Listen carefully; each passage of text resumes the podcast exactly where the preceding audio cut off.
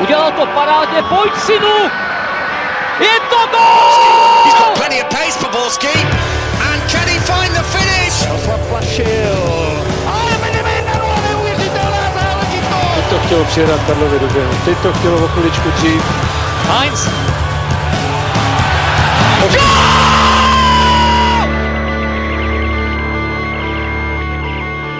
Dobrý den, vítáme vás u dalšího dílu Fotbal Focus podcastu. Ve čtvrtek startuje nový ročník Evropské ligy a tentokrát se třemi českými zástupci Plzní, Sláví a Zlínem. Jaké jsou jejich šance v úvodních zápasech? Podíváme se také na Českou ligu, v rámci které proběhne derby pražských S. Jak Slávia, tak ani Sparta zatím v sezóně příliš nezáří. Kdo tedy bude favoritem a mohla by případná výhra pomoci jedné či druhé straně ke zlepšení formy? To a mnohé další rozebereme v dnešním dílu. Od mikrofonu zdraví Ondřej Nováček a ve studiu vítáme Radka Špriňara z Deníku Sport. Ahoj. Ahoj. Jiří Hoška z Českého rozhlasu. Ahoj, díky za pozvání.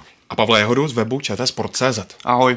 Nejprve se podíváme na událost nejbližší. Evropská liga má na programu první zápasy a nejatraktivnější a zároveň nejpikantnější duel čeká z českých týmů na Plzeň. Viktorka se představí na půdě rumunského FCSB, se kterým už letos odehrála dva zápasy v rámci třetího předkola ligy mistrů. Radku, Viktoria v předkole s Rumuny nejprve remizovala 2-2 a poté doma prohrála vysoko 1-4. Jaké ponaučení by si z dvojutkání měla vzít pro nadcházející souboje?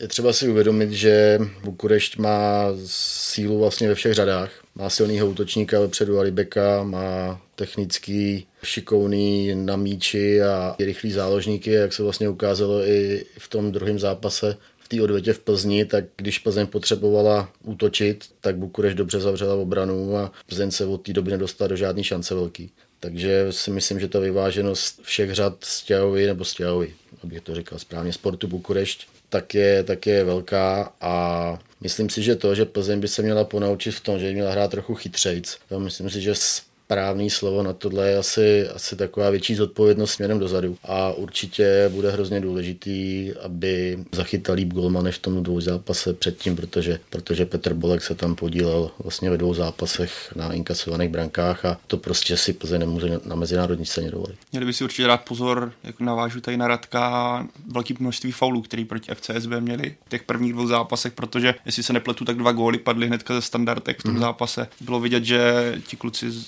rumunského celku mají tu kopací techniku výbornou. Myslím, že v prvním zápase i v tom druhém to kopal někdo jiný a v obou případech to byla šibenice jako blázen. V té odvětě byla ještě jedna střela velice blízko a Plzeň na tohle si musí dát určitě velký pozor a jak už tady Radek naznačil, je potřeba se vyhnout nějakému blikanci, použiju tady ten řepkův termín, protože to, co se stalo v té odvetě, kdy Plzeň si myslím, že hrála celkem solidně a kolem té 70. minutě ten tým se totálně rozpadl, organizace hry nula, obrana bránci jako kdyby hráli poprvé velký zápas. Na tohle si určitě musí dávat celá sestava i trenér Vrba velký pozor. Už je na tom defenzíva Viktorky lépe, Jirko?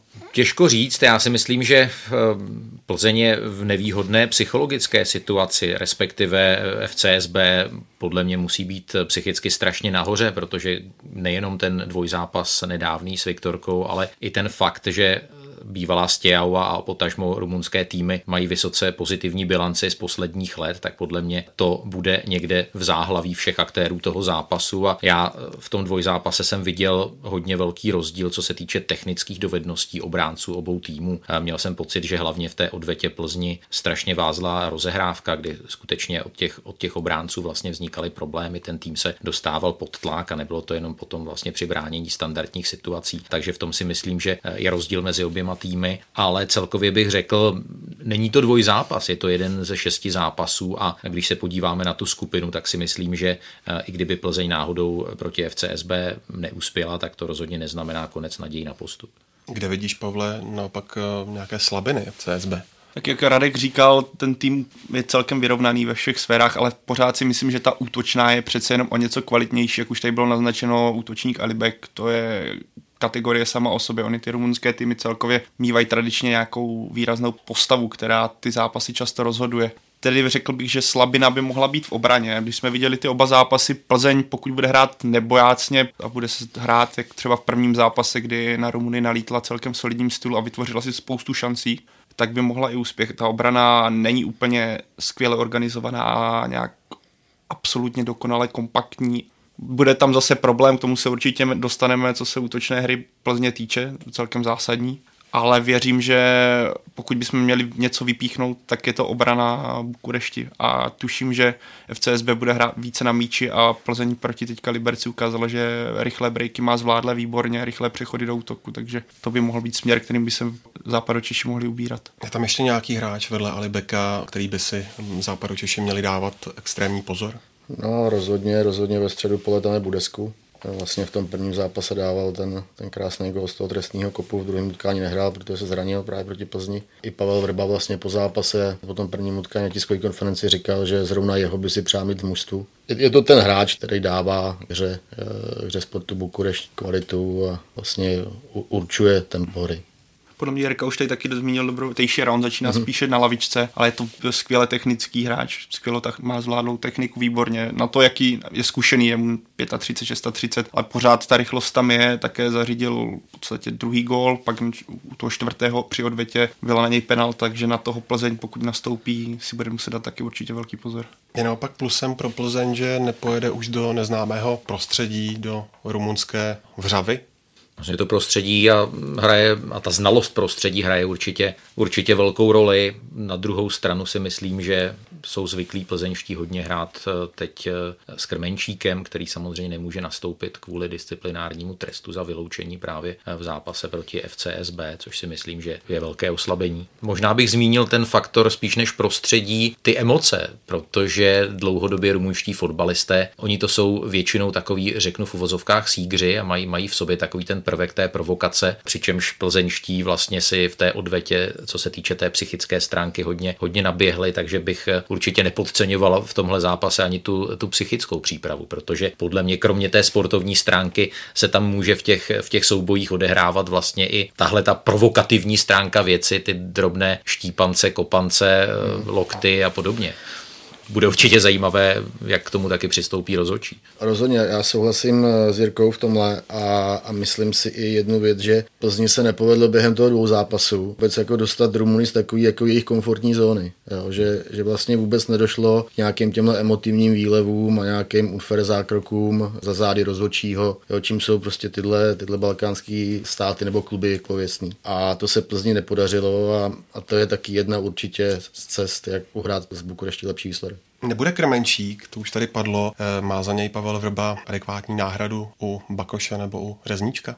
Typologicky asi nastoupí Bakoš, to je asi, asi jednoznačný, že, že, že Marek Bakoš bude hrát. Typologicky to není úplně stejný útočník jako Michal Krmenčík, ale v letošní sezóně ukázal, že pokud nastoupí, tak je furt gólový hráč. Vlastně proti Larnace Plzni pomohl, vystřelil vítězství v hlavě vlastně v poslední minutě já bych se tohodle, tohodle nebál. Jako navíc Plzeň je naučená hrát s Bakošem a v tomhle bych problém neviděl. I když samozřejmě ta osoba prostě Michala Krmenčíka, který je, je ve formě veliký, tak může to sehrát nějakou roli, ale neviděl bych to jako zásadní. A čekáš tam, Radku, ještě nějaké další změny proti tomu ligovému no, utkání no, tak s Libecem? Jasně, je, je, otázka, je otázka, jak bude připravený hubník Roman, protože nehrál v tom minulém utkání, protože se zranil v Ostravě, takže ten by tam nějakou svou zkušeností a takovým tím klidem svým, tak by určitě, určitě té obraně plzeňský prospěl. A otázka určitě, jestli zůstane v sestavě Milan Petržela že Vrba s ním byl nespokojený. On vlastně sám po tom utkání v posledním Liberci tak říkal, že měl svolení k odchodu, k tomu nakonec nedošlo a proti Liberci zahrál, zahrál fantastický zápas. Já jsem sám zvědavý, jestli se rozhodne pro něj nebo jestli půjde do hry Martin Zeman.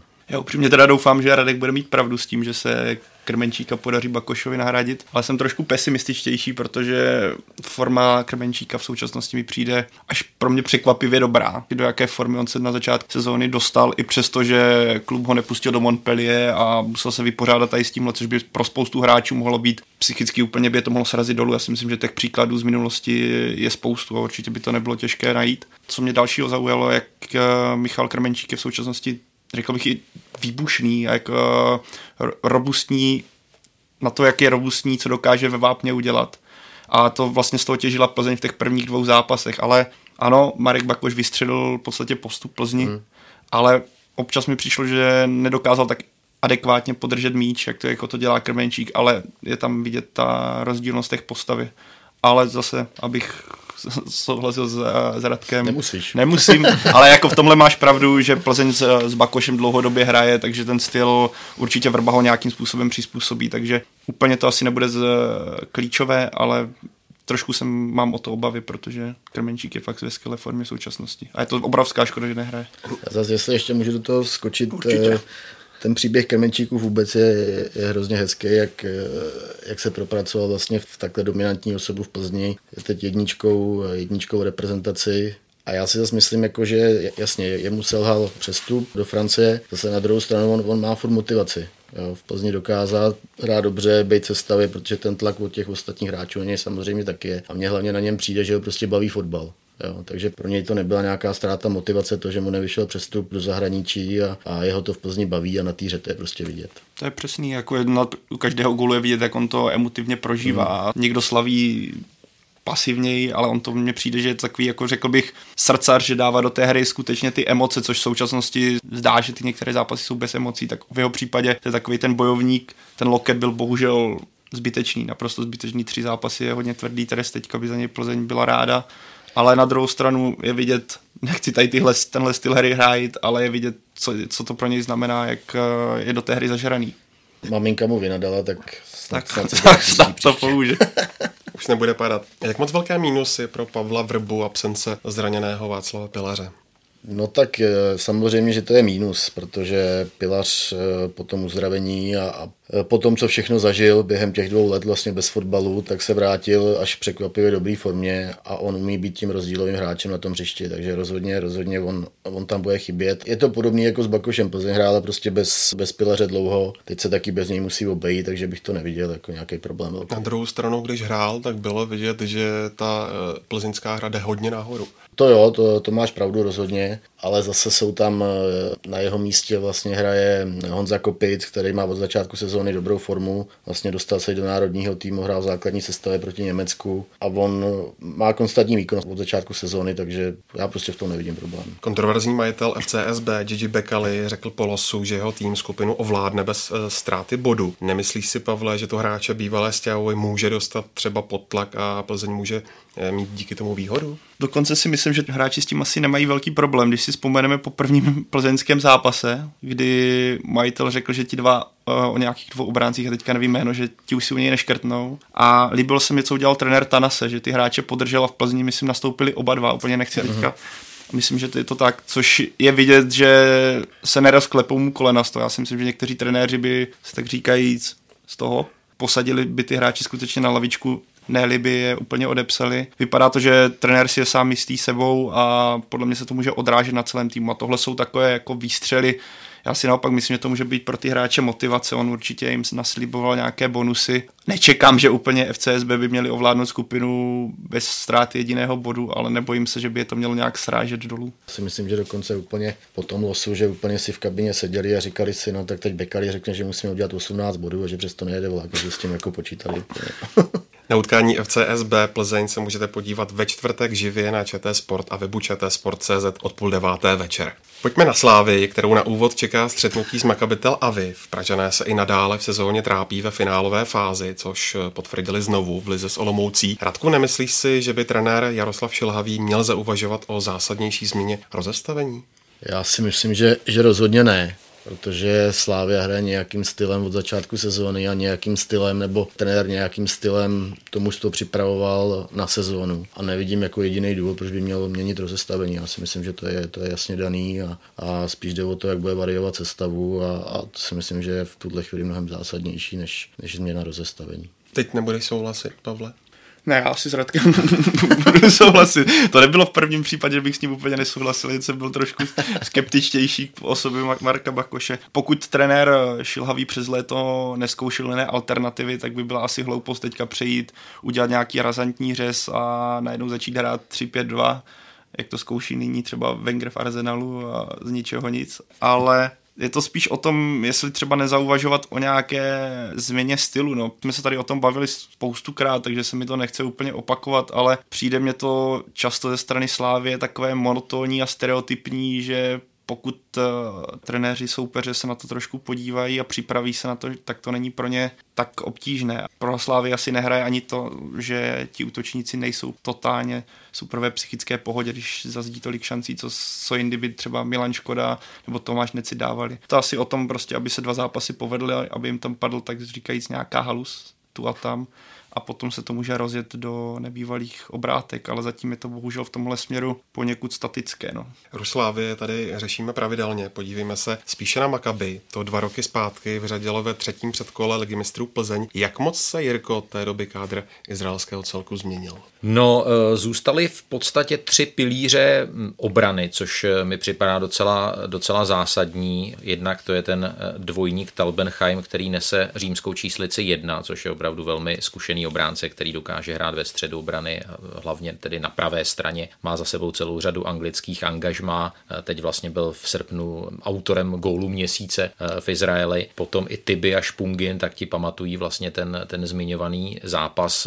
Hrozně moc se změnila záloha a co se týče útoku, tak dobrou zprávou je, že už v kádru není útočník Zahaví, který vlastně Plzeň v vozovkách popravil v té odvetě dvěma góly ze závěru zápasu. To byl opravdu asi hodně velký strašák a teď e, se hodně spoléhají Izraelci na góly vlastně islandského kanoníra, kterého přivedli do klubu a taky na anglického křídelníka Blackmana. To je docela zajímavý přestup, protože angličtí hráči vůbec příliš jako do Evropy nepřestupují. A je to, je to tým, který je hodně běhavý, myslím si, že je opravdu atleticky velmi zdatný a zdatný i, i technicky, ale troufám si říct, že hlavně na Slávy by měl být určitě k poražení. Makabi se do základní skupiny dostalo z prvního předkola z osmi duelů hned sedm vyhrálo a jednou remizovalo. Co čekáš od Izraelců v Praze, Pavle? Teďka je zajímavost, že do Makaby přišel Steve McLaren jakožto poradce což je bývalý trenér anglické reprezentace, který má za sebou spoustu angažma a já jsem si to snažil trošku projít, co teda Maccabi dělá a nedělá, protože přece jenom o takových týmech v Česku není moc, uh, není jednoduché dohledat a celkem mě zaujalo, že trenér Kraj vyznává normálně styl 4-3-3, akorát v posledním ligovém kole přešel na 4-4-2. Takže si říkám, jestli právě tímto stylem nevyrukuje na slávy z nějaké zabezpečené obrany a do rychlých breaků, protože tohle Makaby hrálo, ne tohle rozestavení, ale když hrálo proti Altachu ve čtvrtém předkole, tak právě se snažili vycházet ze zabezpečené obrany a rychlých protiútoků.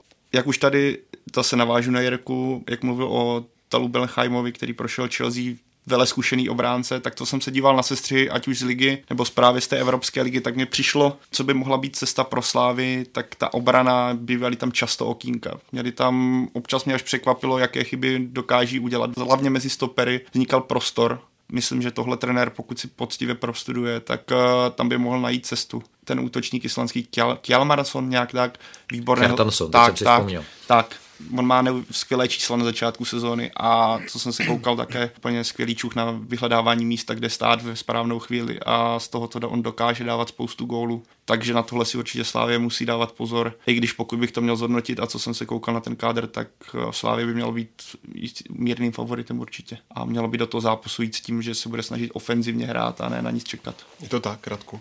No, já bych i souhlasil. Bylo to tak vyčerpávající, že já bych s tím souhlasil.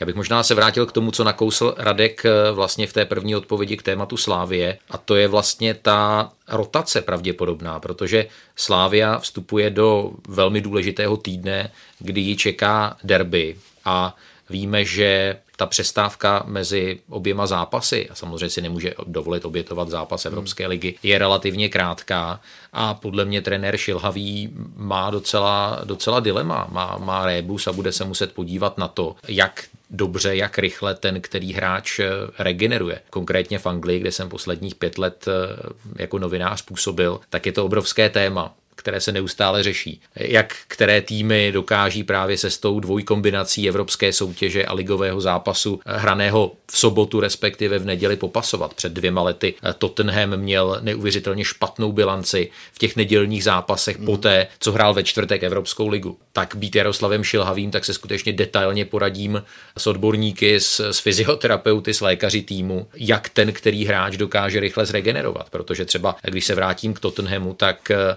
Kyle Walker, pravý obránce, byl hráč, který vlastně nedokázal hrát tři dny po sobě 90 minut. Mm-hmm To znamená, tam v okamžiku, kdy se objevil Kieran Trippier, tak skutečně trenér Početino začal, začal tyhle ty dva pravé obránce střídat. Takže pro Jaroslava Šilhavého je opravdu velká otázka, jestli si tu top sestavu schová pro derby a možná s vidinou, že to Makaby není přece jenom úplně nejsilnější soupeř hmm. na nějakých dvou, možná třech pozicích, nepostaví nějakou alternativu. Zase je otázka, jak, jak Šilhavý bude jako reagovat, protože určitě v současné chvíli je pod tlakem a cítí, že prostě ten zápas nebo dvojzápas eh, s Makaby a se Spartou musí zvládnout. Hmm. A, a pokud by nevzládl jeden z těch zápasů, tak se taky může stát, že jeho pozice jako silně oslabí a, a je otázkou, co náročný vedení Slávě vymyslí. Hmm. A takže, takže je otázka, jak k tomuhle přistoupí a jakým způsobem prostě tu sestavu namixuje a, a jest, jestli vůbec bude chtít třeba po úspěšném výsledku z Makaby případným do té sestavy sahat uh, před derby. A když se podíváme vlastně, navážu tady na Jirku, když se podíváme na ten střed Slávy, kde hraje Rotaň, kde hraje Altin Top Danin, nebude hrát, tuším, jestli on no, kdy se vrátí, že...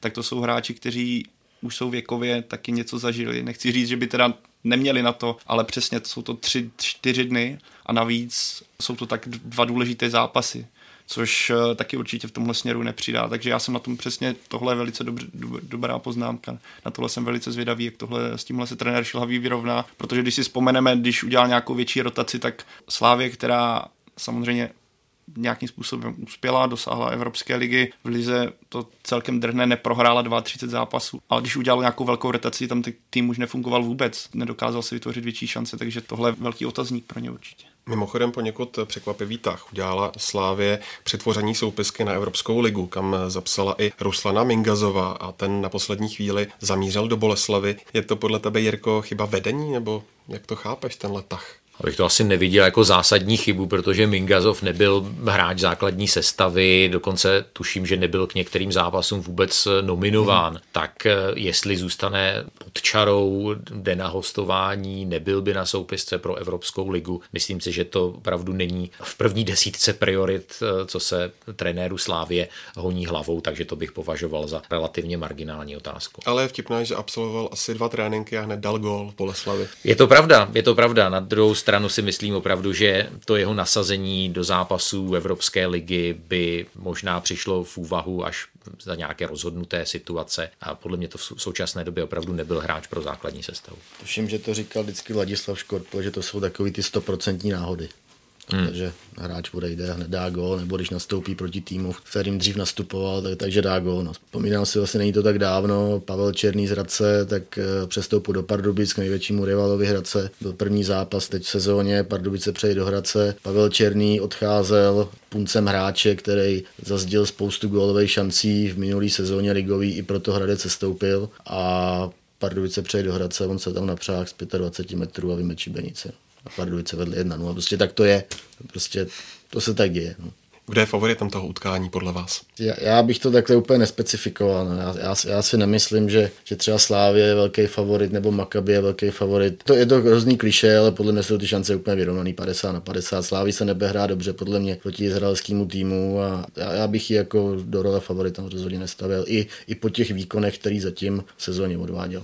Já bych se k tomu přidal, protože bych navázal, možná udělal takové srovnání vlastně s odvetou proti Nikózii, kdy, kdy Slávia musela vlastně nastřílet góly a po celý zápas si vlastně nedokázala vytvořit soustavný tlak. A když už se dostala do takového toho eh, házenkářského rozestavení, hmm. tak mi přišlo, že vlastně jako i nedostatečný počet jejich hráčů se vlastně hrnul do té šestnáctky. Takže proti Makaby bude hrozně důležitý podle mě, to je taková samozřejmě trivialita a banalita, jako ten úvod zápasu, když z nějakého vodního tlaku, pokud se vůbec nějaký vodní tlak bude konat Slávia dá gol, tak to podle mě strašně jakoby určí, eh, určí ráz toho zápasu. Já bych nějaký ty procenta ve prospěch Slávie dal, ale abych se trošku odlišil, ale jak už tady tady bylo podle mě řečený všechno, že ten problém Slávě v té finálové fázi prostě je. Už i proti tomu Apollu Slávě měla skvělý nástup do zápasu, jenže z toho nevytěžila nic a potom to opadlo a najednou se to zapředlo do nějakého úplného průměru a nevýrazného výrazného směru, takže tohle by mohlo být hodně klíčové, pokud by to fakt padlo. Jestli můžu ještě jednu věc, Určitě. já si myslím, že známka opravdu vyspělosti týmu a, a takové vyšší kvality je schopnost měnit tempo hry. To znamená, nemít jenom dvě různé polohy, hrát na maximum, na takovou tu takzvanou forsáž, kdy člověk pustí ty motory na 100%, jede se 70 minut a potom skutečně se 20 minut šlape voda. Ale mít skutečně ve svém středu někoho, typu asi Hušbauera, hmm. který v podstatě bude ten playmaker nejenom co se týče té invence, ale právě i toho, že ten tým bude přistupovat k tomu zápasu skutečně s tou taktovkou a bude si říkat, no tak my, my to rozjedeme nějakým způsobem třeba vlažněji a, a bude ten výkon gradovat a, a potom to jakoby rozpálíme naplno. To si myslím, že je vlastnost opravdu těch top týmů. A třeba v České lize to vidíme strašně zřídka. Hmm, hmm. Přesně, no, Hušbaver by měl být hráč, který určuje tempo hry a podle něj by se Slávě vlastně měla řídit. Jak jsme se ještě bavili o tom, že se Slávě trápí v ofenzivě. Já ve vší úctě ke všem hráčům ve Slávii, tak já si myslím, že prostě ta Slávě nemá v sestavě vyloženě gólový hráče, když pominu teda Škodu nebo Necit nebo Mešanovič, už se to taky asi o něm nedá říct, že je vyloženě gólový hráč, ale řekněte mě jednoho, který, který je vyloženě gólový hráč, má tam Slučka, Rotaně, Hušbauera, tak ten měl jednu sezónu, kdy vlastně byl králem střelců, ale už to je taky dobu a není to typický střelec. Stoch, jo, tak jako a pak je tam ten problém, jak, jak říkal Jirka, že hrozně málo hráčů se prostě tlačí do vápna vůbec do koncovky. Jo, to prostě ve hře Slávě jako vidím tohle jako hodně, hodně zásadní faktor, proč se, proč se trápějí koncovce a de facto i ve hře. Hmm, tam takový ten stereotypní styl, dochází čas tak nakopávat všechno na jednu, na jednu hmm. kartu hmm. dopředu a uvidíme, co tam ty věže udělají. Je až jako překvapivý, že tým, který chce před sezónou hrát ligu mistrů, anebo úspěšně hrát v Evropské lize, takže se spolíhá vlastně na, na jednoho hráče, který, který dá, nevím, 10, 15, 20 gólů v sezóně. Jako to je prostě podle mě to je hrozně málo. Když se na druhou stranu jsme vlastně nakonec jsem zapomněl, Mick van Buren, to je taková jako hmm. na tom křídle, Souhlas. když dostane prostor, tak tam věřím, že by tam mohla být cesta, ale Slavě prostě potřebuje se chytnout na nějakým zápase, kdy to fakt třeba padnou tři haluzáky a takhle to pak se na tomhle pak to třeba bude vypadat tak, že pomete, ale vzpomeňme si na jaro, první dva zápasy hlava, příbrám, kanonáda jako blázen a potom do konce jara už to vypadalo tak, jak to vypadalo, že to občas tam prostě dokázala Slávě rozhodovat ty zápasy v závěru, ale taky to nebyly gólové hody a nic se nezměnilo na tomhle stylu. Třetím z českých týmů do partie Zlín, který čeká v Evropské lize velká premiéra, může být pozice na prostého nováčka pro ševce Pavle velkým problémem vzhledem k tomu, jaký soupeři na ně ve skupině čekají. A víš, že bych řekl, že to může na ně naopak být celkem pro ně pozitivum. Já myslím, že od Zlína v současnosti, ne, že by nikdo nic nečekal, fanoušci Zlína určitě čekají, že Zlín vyhraje Evropskou ligu, někteří trošku zase.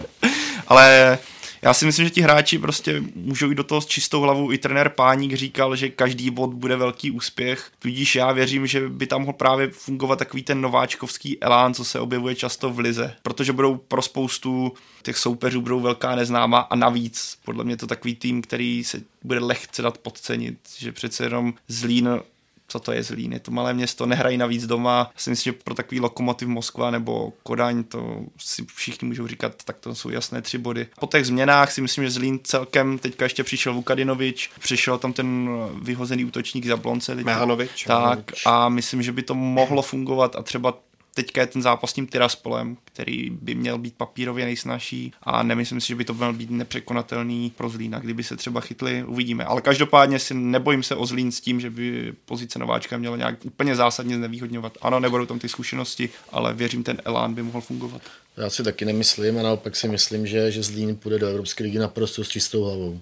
Oni vlastně nemají, nemají více méně co ztratit a i když já to slovo nemám rád, tak ale přesně na tohle to sedí, na tenhle tým a na ten příběh, který se udál v té minulé sezóně, tak přesně na ně sedí to, že prostě oni si to budou užít na to hřiště a, a, nebudou, mít, nebudou mít svázanou hlavu prostě vůbec ničím a tom já třeba spatřu taky jejich jako velkou výhodu, že vlastně můžou hrát bez nějakých nervů a prostě hrát si svůj fotbal, svůj styl a buď to dopadne, nebo to nedopadne. To je ten rozdíl oproti třeba Plzni a Slávy, kde je nějaká ta idea, že by se do jara mohlo, nebo respektive i dokonce mělo postoupit v rámci té skupiny. Zlína si může z toho jenom vydělat postupově, vydělat finančně. To je jejich velká výhoda.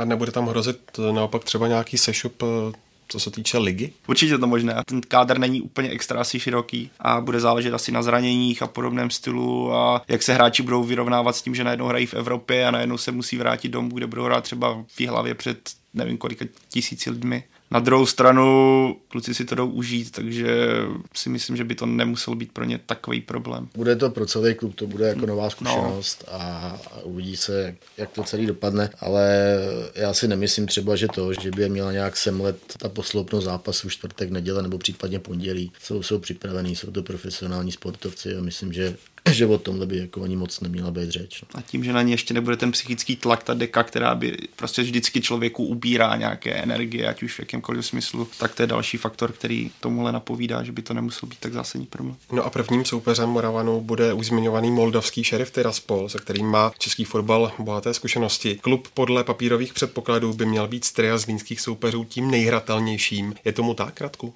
Papírově to tak určitě vypadá, zase na druhou stranu všichni víme, co Tiraspol proved před osmi lety se Sláví, tuším, říkám to správně, takže to určitě slabý soupeř nebude a Lín na ně musí být, musí být prostě připravený a každopádně je to tým, který pokud chtějí aspoň trochu myslet na postup, tak prostě musí v domácím prostředí porazit, to je jednoznačný.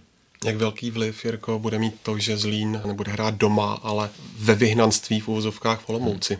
Já jsem se koukal na velikost eh, hřišť v Olomouci a ve Zlíně, ono je to schodně 105 na 67 metrů, ale to prostředí je úplně jiné. Ten Olomoucký stadion je skutečně výrazně jiný než, než Zlínská letná a pokud Zlín mohl doufat skutečně v nějaký plusový bod, nějaký prvek výhody, tak si myslím, že to bylo právě to domácí prostředí a o to vlastně Zlín částečně přišel. Takže nechci být špatným prorokem, ale myslím si, že to určitý, určitý handicap to vyhnanství mít může Fastav bude muset asi doufat, že se zopakuje to, co se stalo ve finále poháru vlastně v Olomouci, kdy uspěl a dostal se do té Evropské ligy, tak snad je požene tady tahle aura, ale určitě, jak říká Jirka, myslím, že to není příklad Tottenhamu, který má dlouhodobě problémy takhle s čím by do toho zápasu měl Zlín jít? Já myslím, že by měli hrát fyzickou hru. Měli by, měli by jít hodně do těla a pokusit se toho soupeře, který je takový lehce hračičkový, možná malinko, malinko zastrašit. Samozřejmě nemyslím nějaký uh, skluz ze zadu přes achilovku, ale uh,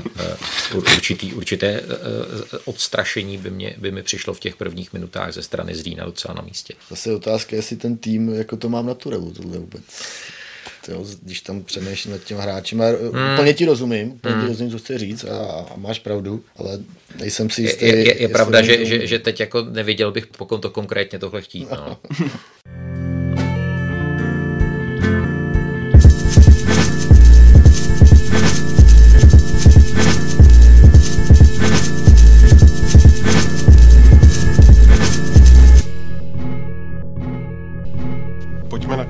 do domácích luhů a hájů, kde se chystá pro mnohé zápas podzimu. V neděli se v Edenu odehraje derby pražských S, které je pro oba více než důležité. Pražské celky mají po šesti kolech do posud suverénní Plzeň ztrátu už šesti, respektive sedmi bodů a další zaváhání by jim ještě mohlo více zkomplikovat boj o titul hned na startu. Oba týmy navíc některé na začátku ročníku nezáří. Bude tak Radku platit staré známé pořekadlo, že derby nemá favorita? Ono je otázka při derby vlastně, kdo by měl být favorit. Jo? Takže Slávia v současné chvíli není, není v top formě, Sparta porazila Karvinou, Vrátil se Tomáš Rosický, což mužstvo dodalo velký impuls a velký elán, navíc odehrál výborný zápas proti Karviní, takže je vlastně otázka, kdo by měl být favorit a já si myslím, že před tímhle zápasem pravdu neděle nemá favorita. Já ho tam nevidím prostě. Hmm. Je pravda, že třeba někdy v srpnu bych si řekl, nebo v půlce srpna bych si řekl, jo, určitě favorit, obrovský favorit bude, nebo obrovský, velký favorit bude Slávie, protože Sparta se trápila, zatímco Slávie ten vstup do sezóny měla jakýs taký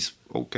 Ale když to teďka se na to podíváme, o tom, co se děje ve Slávii, už jsme se nějak nějak bavili. Naopak Sparta ukázalo se, kdo teda z klubu odejde někdo odešel, naopak někteří hráči zůstali, což asi vyčistilo trošku atmosféru. Navíc se vrátil Tomáš Rosický, nechci říct, že bude teďka odehraje 30 zápasů úplně bez problémů, ale v současnosti to zdraví drží a proti Karviné se ukázalo, jak on je výjimečný hráč a co s tím týmem dokáže. Pokud se ještě více rozehraje, tak já věřím, že by mohl být úplně rozdílovým hráčem, což už je teďka. Navíc to vypadá, že Sparta si do určité míry si to začíná sedat, ale to zase nechci přecenit. Takže já to tak vidím v skutečnosti, tak říkal Radek, já tam taky nevidím nikoho teďka. Já bych teda úplně si dovolil nesouhlasit v tom, že to začíná sedat. Ta samá situace, když pominu návrat Tomáše Rosického, tak byla po zápase se Slováckem. Sparta vyhrála 1-0. Už to vypadalo jako by, že to bude dobrý a přišel výbuch v Brně. Teď došlo vlastně k tomu, vrátil se Rosický, zápas s Karvinou se zvládnul výsledkově, určitých fázích hry i herně, ale zase tam Karviná se dostal do několika šancí. Ten zápas se mohl vyvíjet, eh, mohl vyvíjet klidně i jinak. Hlavně si myslím, že samotný Tomáš Rosický není lékem na všechny problémy ve Spartě, které jsou. Ty si musí Sparta vyřešit sama, ať vedení klubu Stramačony, to je úplně jedno, ale, ale bylo by špatně, kdyby si Sparta mysleli, že přišel Rosický a všechno najednou půjde. Tak, tak to není a, a nebude to tak. Tohle je přesně to, co bylo i v reprezentaci, že jo? protože se říkal lék Tomáš Rosický. Hmm, I teď no. se o tom uvažuje, aby se Tomáš Rosický vrátil do reprezentace a vždycky to byl takový ten argument, hele, ten Rosický se vrátí a půjdeme nahoru. To jsem zase jako nechtěl jsem takhle říct, hmm. ale je vidět prostě, jak on je výrazný pro ten tým a to určitě. k tomu sedání máš pravdu naprosto, to proti té Karviné se to ukázalo, kdy třeba obrana, jeden zápas vypadá to, že půjde nahoru, teďka proti Karviné, kdyby tam byl třeba někdo jiný v útoku, tak to mohlo to dopadnout úplně jinak. Takže to je tak přesně nahoru dolů, nahoru dolů. Na druhou stranu vypadá to, že trenér Stramačiony už si přece jenom tam našel nějakou určitou kostru, že to netočí každý zápas pět změn. To derby podle mě zase hodně odhalí, jak to teda ta skutečnost hmm. je. No já jsem eh, po dlouhé době vlastně viděl Českou ligu na vlastní oči a takhle zblízka jako 70 minut ta Karviná vypadala, že přijela eh, si vyfotit Hradčany a eh, přijela jako na na předvánoční nákupy. A prostě Sparta, tam není ten jak říkají angličani, ten killer instinct. Jo. Tam není vůbec ten zabijácký instinkt. Ten zápas měl být po 25 minutách jako 3-0 a Sparta měla ten zápas v klidu dohrát. Pak tam přišly nějaké dvě děsivé přihrávky ve středu pole, v podstatě situace jeden na jednoho, kdy karvinský útočník vlastně vysoce překopl bránu. První 20 minut Sparta vypadala, že, že hraje výborně, tam skutečně ten Rosický byl výborný dispečer a, a rýsoval skvělé přihrávky vlastně za obranu a krásně roztahovali hru do křídel. A potom přišel totální blackout. Potom prostě 15-20 minut ta, ta Sparta byla zase úplně jako nepřítomná. A to není poprvé, Sparta dá gol a pak v podstatě jakoby přestane hrát. Čím to, čím to je? Oni nemají extra dobrou fyzičku taky. Já si myslím, že třeba ten zápas proti té Slávy to může docela odhalit. Slávia, navzdory tomu, co bylo řečeno, je o něco kompaktnější teď a je, je fotbalovější. Já když třeba srovnám, samozřejmě každý zápas je jiný. Třeba zápasy Sparty s Červenou zvezdou, když vezmu tu mm. mezinárodní scénu, a Slávě s Nikosí, tak Slávia mě vlastně připadala jako vyspělejší tým. Mm, I svědomím těch ofenzivních problémů, které jsou zcela nepopiratelné, tak myslím si, že třeba, nevím, jestli samozřejmě bude hrát třeba od začátku, ale podle mě s takovým necidem může mít spartianská obrana hodně velký problém může mít obrovský problém se Stochem. Podle mě Stoch je kvalitativně úplně jako na jiné galaxii, eh, zvlášť proti Zahustelovi. A tudy podle mě může, může Slávia Spartu mě strašně ohrozit. Bych se ještě vrátil ke Spartě. O čem vypovídá to, že Sparta mezi těmi posilami přivede ostrostřelce z Bazile, Marka Janka, vypadá to, že je na odchodu, přivede nejdražší posilu za asi 80 milionů korun Benchaima, z Izraele, teď proti Karviné byl na lavici, trenér Stramačony s jeho prací není spokojen. O čem to vypovídá? No z mýho pohledu to vypovídá o tom, že se nedá spochybnit jejich hráčská kvalita, když přijdou do České ligy, ale myslím si, že to spočívá v jejich připravenosti v době, kdy přišli do Sparty. Já si myslím, že ty hráči nebyli fyzicky připravení nebo kondičně prostě připravení celkově tak, aby Spartě hned pomohli a to byli hráči, kteří Spartě měli okamžitě pomoct. A to si myslím, že že asi i vedení Sparty podcenilo tohle. Máš nějaké informace, že? Eh, ne, to, to, to nechci říct, ale, ale na těch hráčích prostě to je vidět a speciálně třeba, třeba na Jankovi je to prostě, je to prostě znát. Osobně jsem o něj čekal mnohem víc. Ty jeho výkony jsou takové bezkrevné úplně, když to třeba parovnám, vrátím se úplně na začátek s Michalem Krmenčíkem, který se tam rve jak blázen tohle bylo takové jako odchozené, nedostanu balon do toho prostoru, OK, tak prostě tam nepůjdu, nezabojuju víc. Zrovna od něj, který byl gólový, vždycky jsem čekal mnohem víc. Co jsem zaslechl Cvrkot na letné, tak eh, si myslím, že Sparta, co se týče Marka Janka, podcenila takovou špionáž, co se týče jeho vlastně působení v kabině, protože co já mám informace, tak eh, Janko byl minimálně v té poslední sezóně v Bazileji dost, eh, dost rušivý element. On přišel, co by volný hráč, samozřejmě hráč s jeho zkušenostmi na papíře to vypadá impozantně. Dostal evidentně velmi, velmi tučný bonus za podpis eh, smlouvy se Spartou. Teď nevím z hlavy, eh, jestli podepsal dvou nebo dokonce tříletou smlouvu, ale myslím si, že v podstatě s, s jeho věkem je mu už eh, musí být jasné, že on je v podstatě neprodejný, má lukrativní smlouvu a ta jeho motivace asi je dost pochybná. On v podstatě, pokud tedy neporuší nějak životosprávu a nezavdá příčinu k tomu, že by Sparta tu smlouvu rozvázala s ním, tak eh, svým způsobem mu může být jedno, jestli bude v základní sestavě, jestli bude na lavičce, nebo jestli bude mávat z tribuny, nebo jestli se bude koukat doma v televizi. Půjde mu na konto tučný příjem a asi, co jsem slyšel, to nebude úplně největší srdcař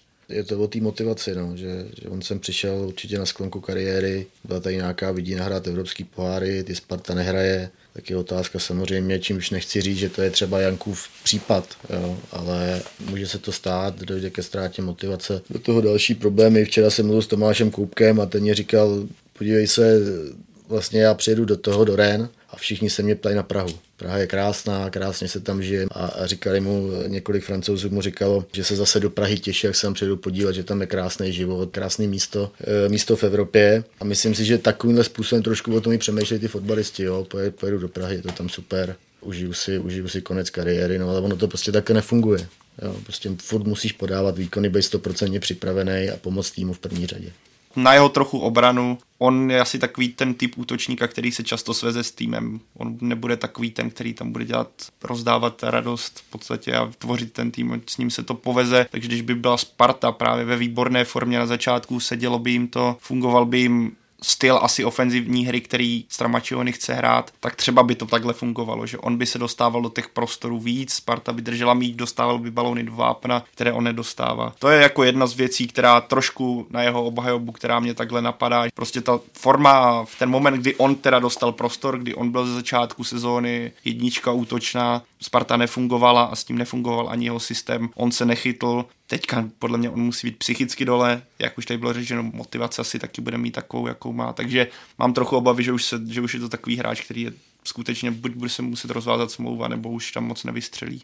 Ale, ale celkově vlastně, když si položil tu otázku, tak když se podívám na ty maximální schopnosti Benchajma, Piabianyho, Plavšiče, což je podle mě hráč hmm. velmi mladý s obrovským potenciálem, tak to jsou hráči, které jsme velmi dlouho, pokud vůbec v České lize viděli, respektive neviděli. Takže já svým způsobem Spartu za tu odvahu velmi chválím a vůbec za tu schopnost přivést takové hráče do toho klubu. A je otázka vymyslet takovou sestavu a nechat ten tým hlavně zžít. Oni vlastně samozřejmě se snažili ty hráče přivést brzo, ale některé ty přestupy se nepodařilo, jak jsem pochopil, dotáhnout dost brzy. Potřebuje člověk absolvovat skutečně celou přípravu. To znamená, pořád se bavíme opravdu na začátku září a oni potřebují spolu jednak potrénovat a potřebuje se ta základní sestava Sparty nějakým způsobem vykrystalizovat a ustálit. Víme, jaká je nejsilnější současná základní sestava Sparty? Nevíme. Ne.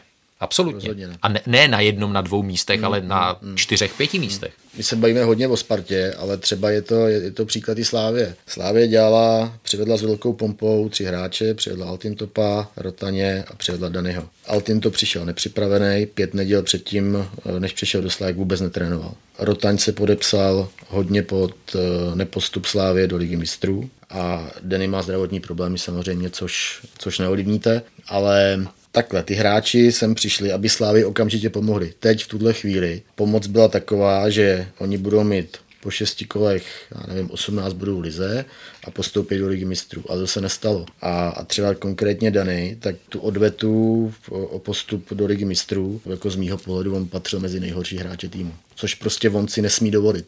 Jo, takováhle, takováhle posila. Prostě to nejde. Během utkání Sparta Karviná si svoje od kotle Sparty vyslechlo taky vedení a trenér Andrá Stramačony. Nebojíš se, Jirko, že po případné porážce by hm, třeba mohla začít úplná válka mezi Ultras a letenskými?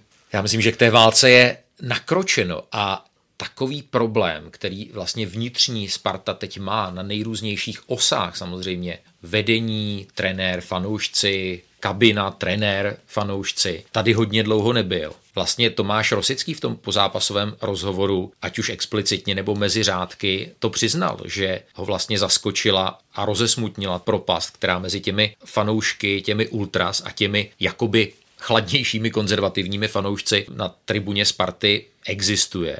A vrátím se k tomu, co říkal Tomáš Rosický vlastně po vyřazení z evropských pohárů, že jediná cesta je naprostá loajalita s tím klubem. Vedení se rozhodlo vydat určitou cestou, velmi riskantní cestou. Cizí trenér, podepsali obrovské množství posil, tu žádaných, tu méně žádaných. Ten kádr se hrozně změnil, rozrostl. A je samozřejmě velká otázka, jaká je doba hájení Andreje Stramačonyho. On vlastně v rozhovoru, ať už pro Deník Sport, tak hlavně v rozhovoru pro hospodářské noviny řekl, že v podstatě počítá s tím, že má automaticky garantovanou celou sezónu, což já bych si dovolil malinko spochybnit.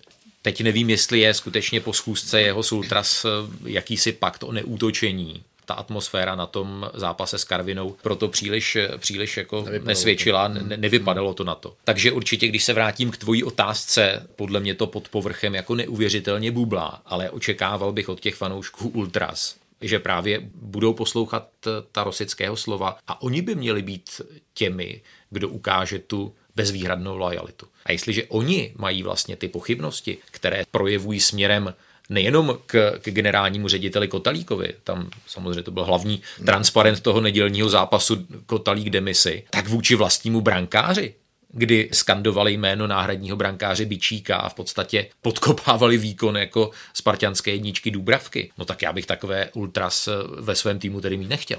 Pro mě je úplně nepochopitelný to, že jdu na Spartu, fandím Spartě, považuji se za jednoho člena z toho nejtvrdšího jádra. Pode mnou vyběhne Tomáš Rosický, na což se čekalo 17 let, až nastoupí ve Spartě v základní sestavě zase. Tomáš dá gola v 17. minutě a Kotel prostě sedí a neprojeví jedinou emoci nebo projevil se v tom, že vlastně vůbec, vůbec ten gol neslavil. Pro mě prostě to jsou absolutně jako nepochopitelné věci a vůbec se s tím jako nedokážu sotožit ani to pochopit, jako jo, že, že k takovéhle reakci může dojít vůbec. Tak, já chápu, že ty fanoušci asi do toho dávají hodně, v podstatě celý svůj život, tady tihle úplný ultras, ale když vidí, jak ten klub se vyvíjí v posledních letech, je tam nějaká stálá cesta, která nefunguje dlouhodobě. Ten řez je prostě potřeba a po pár kolech kdy ten klub vypadne, teda začátek sezóny byl hodně tragický ze strany Sparty, ale prostě vrátí se Tomáš Rosický, určitý světlo na konci tunelu. Podpora je podle mě v tomhle směru to, co ten klub potřebuje. Ty fanoušci tady tihle tvrdí, co objíždí všechny zápasy, dělají chore a všechno možné a nemožné, tak právě v tenhle moment by měli tomu klubu ještě víc pomoci. OK, když se to nebude dařit v zimě, ten tým bude pořád ve stejné situaci. Prostě budíš, budíš, kdyby tohle nastalo někdy po půl roce, OK, ale teďka sezóna začala před měsícem a dělat tady v podstatě nosit rakve na hřiště a klub táhnout dolů, protože tohle nikdy nikomu nemůže pomoct. Já nevím, co od toho čekají, že majitel Křetinský hodí Aleši Kotalíka nebo trenéra Stramačiory. To je pohled naivního prvňáka základní školy, že to takhle bude fungovat. Je třeba otázkou taky, jestli třeba Sparta v době toho, kdy se rozhodla pro tenhle radikální řeci, se třeba nepodcenila komunikaci. Komunikaci s fanouškami, aby jim vysvětlila, proč to dělá, jak to dělá, co bude dělat, aby, aby ty lidi chápali kroky Sparty. Nemyslím si zrovna, že, že k tomuhle došlo, anebo pokud tomu došlo, takže to bylo úplně přesně vysvětleno a potom to má třeba takovýhle reakce. No. Kdo je teď eh, pod větším tlakem? Slávia nebo Sparta?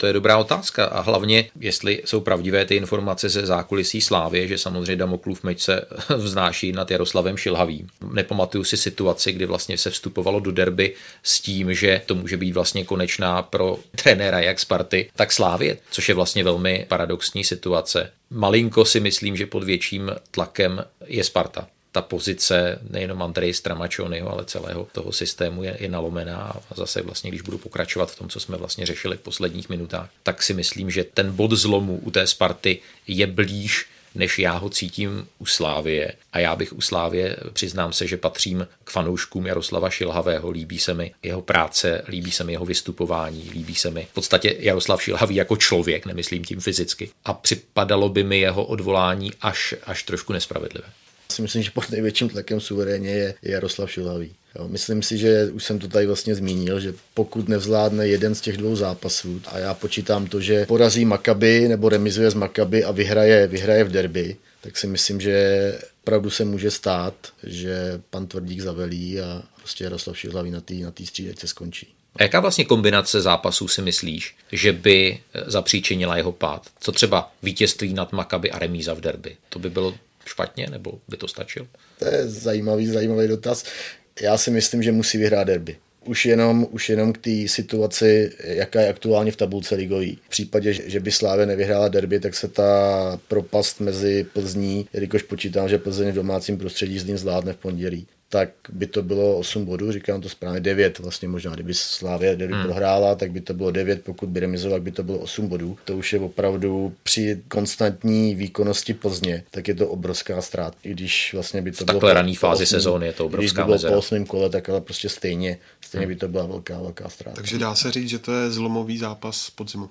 No rozhodně, rozhodně. Jako pro oba týmy, co se týče postavení v tabulce a toho, že před sezónou vyhlásí jednoznačný útok na titul, tak je to rozhodně zlomový zápas podzimu. Byl by to a já si to... myslím, že i celý sezóny klidně. Jako. Byla by to trochu ironie, kdyby řekněme, ať už by Slávě třeba prohrála za Makaby, remizovala v derby a nastal by teda tenhle scénář, a kdyby v podstatě, kdyby remizovala, takže by Slávě vyrovnala rekord 33 zápasů bez prohry v lize a trenér Šilhavý by skončil, byla by to trochu ironie osudu, kdyby dosáhl v podstatě na něco takového a musel odejít z klubu. Já jsem... Což je to, na co jsem vlastně narážel, no, co se týče té určité tak, nespravedlnosti. Přesně tak, no. Já neříkám, že se to stane, no. ale, ale stát se to může prostě. Dokáže ten předpovědět vývoj toho utkání nebo alespoň jeho výsledek?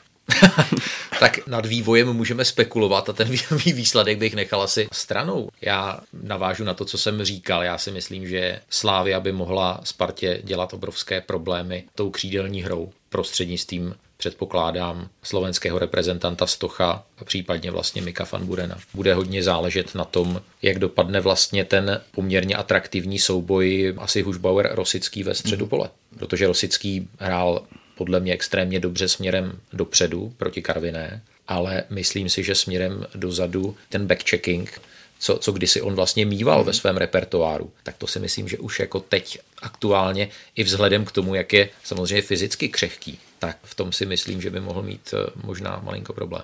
Já na tohle navážu, já jsem taky zvědavý, jak se obrana Sparty, která je poměrně, ty hráči nejsou nějaký věže, když to teďka vezmeme, když hraje Mareček s Hovorkou, pro mě třeba překvapivé, že Štetina, který se zrovna začal rozehrávat, tak ho trenér Starmačiony posadil, ale to nechme být. Jsem zvědavý, jak se právě tihle dva poperou, případně se soubojem třeba s Tomášem Necidem, ale spíš čekám, že bude hrát Milan Škoda sám na hrotu. Takže jsem zvědavý, jak se s množstvím centrů, které do Vápna asi budou určitě lítat, jak se s tím dokáží poprat. A jinak, pokud se ptáš na výsledek, tak strašně těžký, jako kdybych, jak už jsem tady kdysi říkal, já už nesázím samozřejmě. Ale možná, kdybych to, možná bych si vsadil na remízu já nebudu snad typovat, jsem ale spíš jsem, spíš jsem zvědavý, jak, jak tady Jirka mluvil o těch křídelných hráčích a dá se říct, že nebezpečných křídelných hráčích, jako je Stocha, Van Buren, tak já si myslím, že Slávie je v té své hře úplně nedovede využít během té sezóny. Jo? Hmm. Nebo zatím je to tak nepřišlo, že by využívali jejich předností a tu hru až tak jako roztahovali do těch křídel a z toho těžili. Teď mají, teď mají prostředku, tam mají škodu ve vápně, teď budou mít Necida, hráček, pro který je vápno jejich kanceláří, vlastně dá se říct. A, a myslím si, že Slávě prostě v tomhle má hrozný rezervy aby ty křídelní hráče prostě dovedla, dovedla využít. No. Takže očekávám, že se tak stane, že se tak stane v derby. Od toho se podle mě bude hodně odvíjet ten výsledek. No. Já osobně si myslím, že Slávě hraje. Já bych eh, taky řekl tak 60-40 ve prospěch Slávy a možná bych ještě rozvedl to, co říkal Pavel. No, možná pro Slávy, když si uvědomím, že za Spartu teď opravdu nehrají žádní robustní chasníci a ta hra ve vzduchu by podle mě, ještě za předpokladu, že samozřejmě nastoupí Souček, kdyby nastoupil třeba ještě Zmrhal, tak eh, samozřejmě Gadeu a, a další Jugas, hmm. tak eh, myslím si, že ze vzduchu by možná Slávia mohla být smrtící už bude rovný standardky kopat výborně, takže to už minulý rok to taky těžila Slávě ze spoustu standardek, mm, takže... Poslouchá Jaroslav Šilhavý náš podcast. jste určitě ano.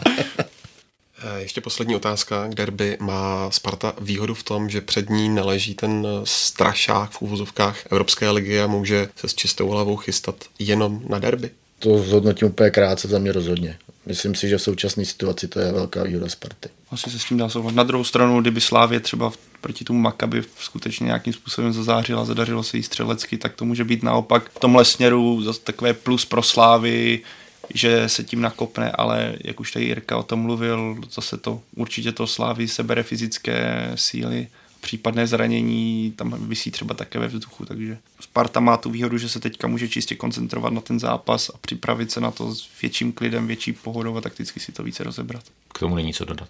Tak to je z dnešního dílu Football Focus podcastu vše. Děkuji moc, pánové, za váš čas a taky vám, že nás posloucháte. Nové díly Football Focus podcastu naleznete také na YouTube kanálu ČT Sport, ale také na obvyklých místech Soundcloudu, iTunes a všech dalších podcastových aplikacích a samozřejmě také na webu čtsport.cz. Mějte se hezky a do příštího týdne naslyšenou.